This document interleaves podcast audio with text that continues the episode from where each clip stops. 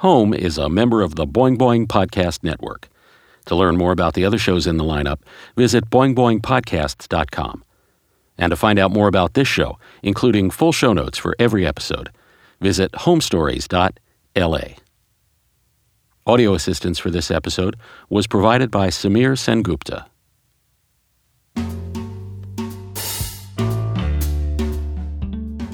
The best historians in LA are storytellers.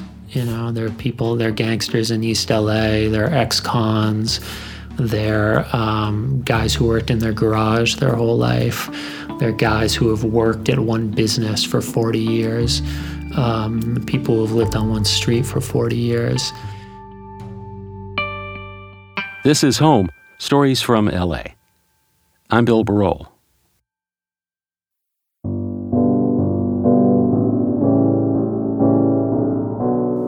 Start with a photograph.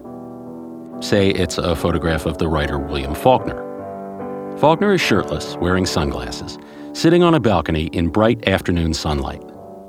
There's a typewriter resting on a chair at his knees, but Faulkner isn't writing. He's reading and smoking a pipe. The photo was taken during Faulkner's time as a screenwriter, and you know this because every time you've seen it, and you've seen it a fair amount, it's a well known image, it's captioned the same way Faulkner in Hollywood, maybe Faulkner in Los Angeles. And because you know, because everybody knows, that Faulkner's time in the movies was unhappy, that anodyne caption, Faulkner in Los Angeles, stands in for the whole tragic arc of the story, and for the story of every serious writer who came to Hollywood for a paycheck and found only misery. This experience of the photo and the caption, it's what happened more or less to another writer, a transplant from New England, newly set down in Los Angeles. His name is Sam Sweet. He didn't like it much. To me, that was completely emblematic of how people treat Los Angeles, almost as if it's not a real place, that just identifying a photo as Los Angeles indicates um, you know, what it indicates is sufficient. But to me, that that's almost just using the city as this amorphous symbol for a bad period in Faulkner's life. Whereas I was really interested of this guy spent time here. You know, he slept in a bed in a building for a certain reason and got up at in the morning and went certain places and he engaged with the city and that's the part of this story that interests me. But you can't access that unless you tell me what that building is the use of LA, the undefined whole of it as a big blobby shorthand for, well, who knows what, all the things people think they know about the place, let's say. It struck Sam as lazy storytelling. He thought it lacked specificity. Sam likes specificity.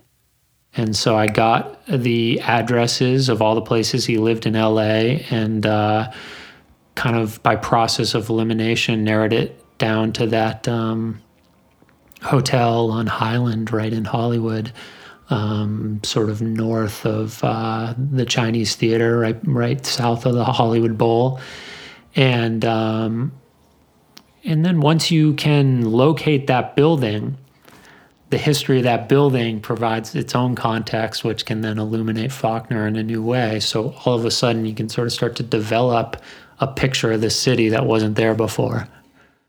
This was the genesis of an extraordinary series of small press books called All Night Menu.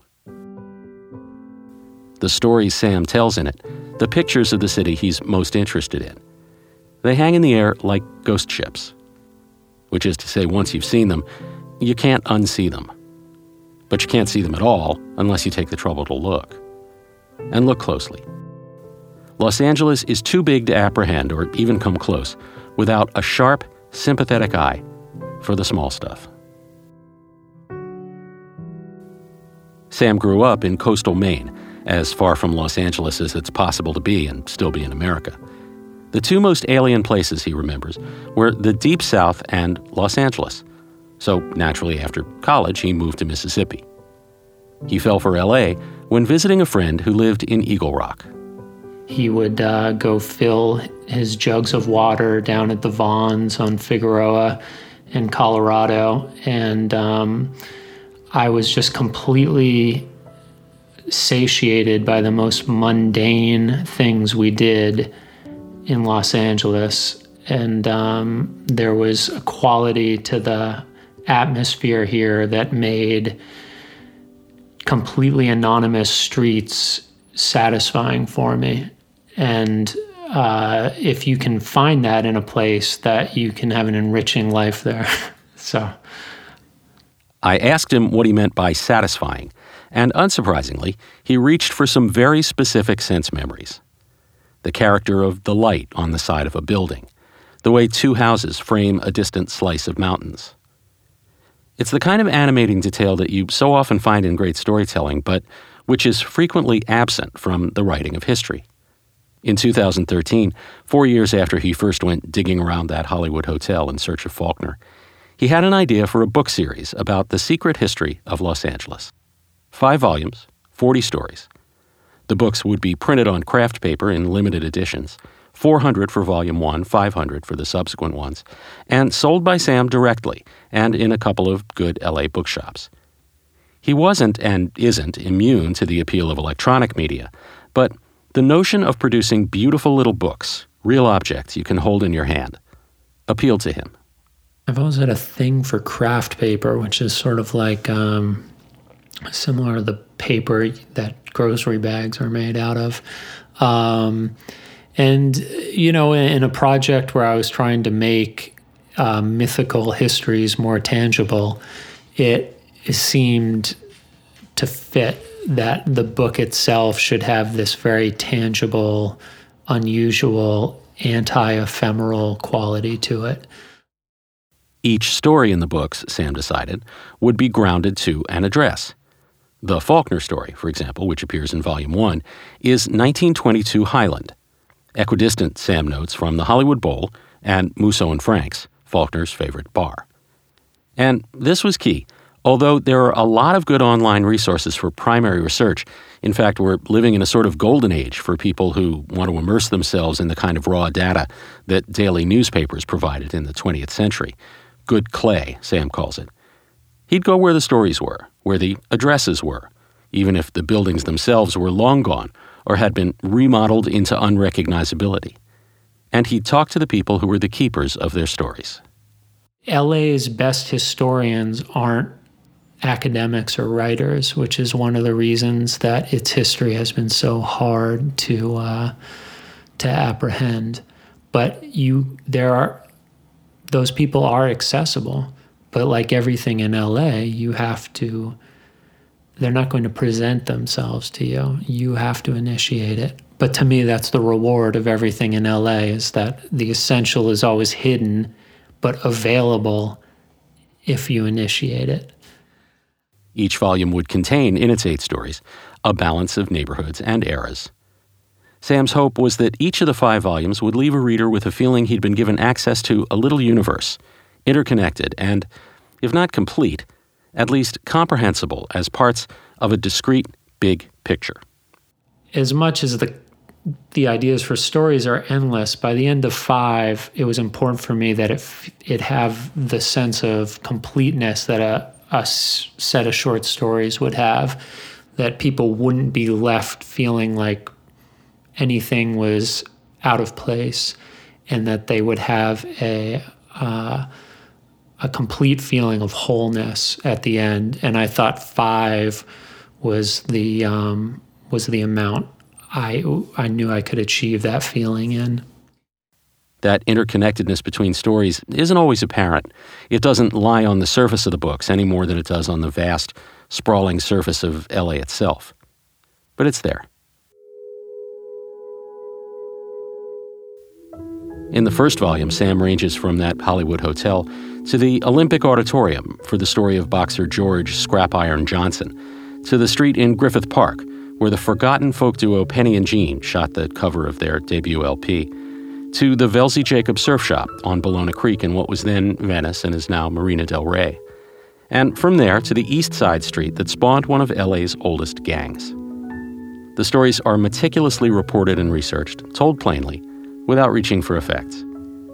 And when you get to the end, you do have a feeling that you've been given access to a place that is, for all its messiness, somehow one thing one of the effects that I want to achieve is this sense of pinging sounds resonating off all different corners of LA, all different eras, all contributing to this idea that the city isn't this um, chaotic, uh, dissonant, unknowable um, mass, uh, that it's actually um, very complex, contradictory, but whole and that there's something that every corner of it shares that it creates a, a unified whole that is completely contradictory. But to me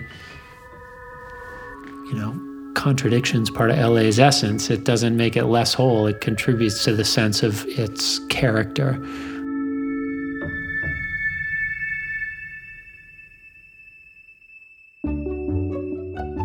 Sam's magnum opus, at least so far, may be a story in Volume 3, 501 North Mednik.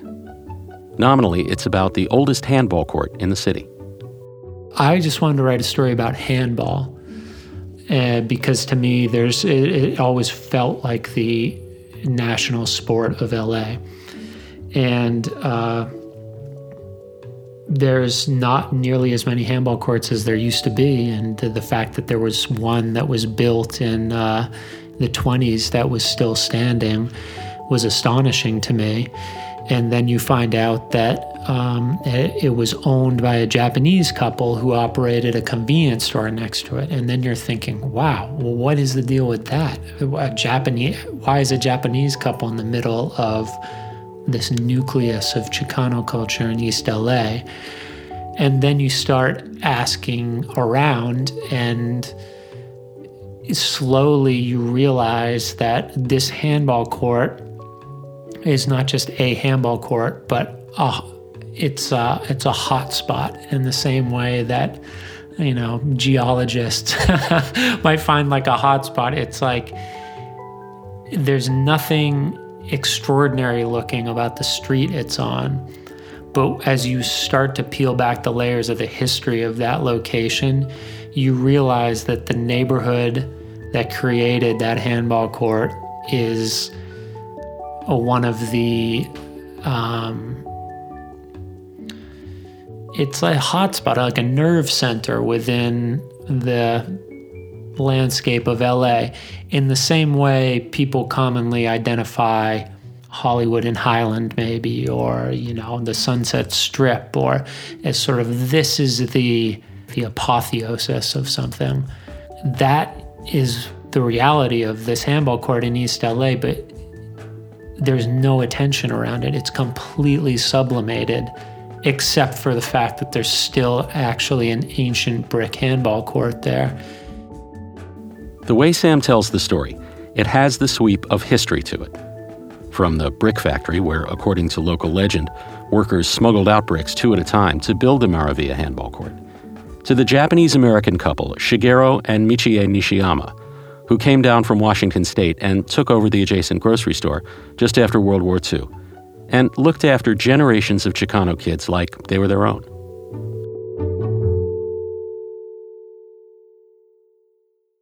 They made it into the new century, Tommy and Michie, only moving away when old age and infirmity forced them to leave the grocery store and the handball court behind. Michie died first in 2006. Here's Sam from the story, talking about Tommy in widowerhood and his son, Thomas.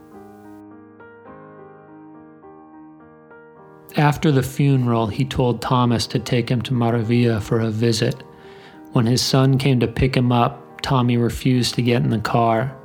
They argued, but all Thomas could say was, just don't go in the store.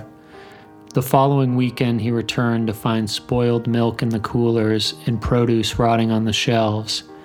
I saw your mother last night, Tommy said. His son threw everything away and shut off the electricity. Leave it, he said. He'd return each weekend in the months before Tommy passed, always to find the door open, the lights on, the shelves full. The story of the Maravilla court, Sam says, is the kind of expectation confounding, generation spanning narrative that can only be apprehended in something approaching its real fullness by talking to the people who keep the history. Because that's a history that is so special and so deep that once you hear it, once I heard it, I'm left feeling that this is the center of Los Angeles. Like this is this is if it has a center, this is it. What we have come to think of as West Coast culture grows out of this center. But they haven't shared because they haven't shared that history is so insular because they haven't promoted commodified or shared that history with outsiders in any way it's completely sublimated but that makes it more powerful the pull of this kind of hidden narrative, Sam feels it every place he goes in the city. Sometimes he feels it more strongly in places where the contours have been completely obliterated than in ones where they look more or less the same. When you know the history, it's it's almost like how you can feel the presence of a ghost more powerfully than the presence of a person in a weird way. They're less real, but it it like its claws go deeper into your psyche or something. So I I have very mixed feelings about preservation and keeping things standing for the sake of keeping things standing. I don't have any clear answers on what the right thing to do is. All I can say is uh, it pains me to see uh, buildings I care about taken down. And I also sometimes experience the past more intensely where it doesn't exist than in a preserved building. It's very, very strange phenomenon that's that's hard to explain. It feels a little like magic, but it isn't. What he's talking about is the power of good storytelling. The tools of a historian will not result in a powerful story, but the tools of a good storyteller can result in powerful history. So uh, I always try to orient myself towards storytelling. Is history anything more than stories well told? Volume 4 of All Night Menu is coming out late this year or early next, and sometime after that, the fifth and final installment. And that'll be that. Although Sam plans to collect all five volumes in an omnibus edition sometime in the future. I asked him if he thinks at the end of the line, after 40 stories and half a decade spent mapping the subliminal threads that bind Los Angeles into one whole, he'll have come any closer to understanding what it is that makes the place unique. I I always resist verbalizing it because I do feel so much that the the stories are the best answer to that question. I do think that there's a strange sense of liberty and opportunity within Los Angeles that has persisted from its origins to the present. There is the sense that you can do or be anything out here. As cliche as it sounds, I think is the subliminal fire that has fueled a lot of the distinct culture that has come out of here. And I'm not sure that it, it, it, exists. I am sure that that doesn't exist in the same way in any other part of the country. To me, that's why I would really like to end the series somewhere with a an aerospace story. Because to me, that is so embodied in aerospace, which is just so fundamentally about doing the impossible we are going to put heavy objects and make them fly into the air. And it's such a beautiful image, and it's so improbable and impossible and wrong. And yet, in 1911, in the first big aviation show in LA, you have pictures of aircraft of all forms and shapes and types filling the sky in Los Angeles. And then in 2017, every time you go to LAX, you pass the Tesla factory where there's some, you know, insane geniuses in there who are also trying in some fashion to put strange things up into the sky. And uh, the spirit that has motivated people to put objects into the sky for a hundred years running is very real out here. It's a it's a very a real powerful thing that has um, ex- that existed here a hundred years ago and it still exists now. So I think in some way uh, there's something in there that answers the question. That seems about right. He'll have spent 39 chapters minutely examining stories at ground level. And then, at last, he'll lift his eyes to the stars.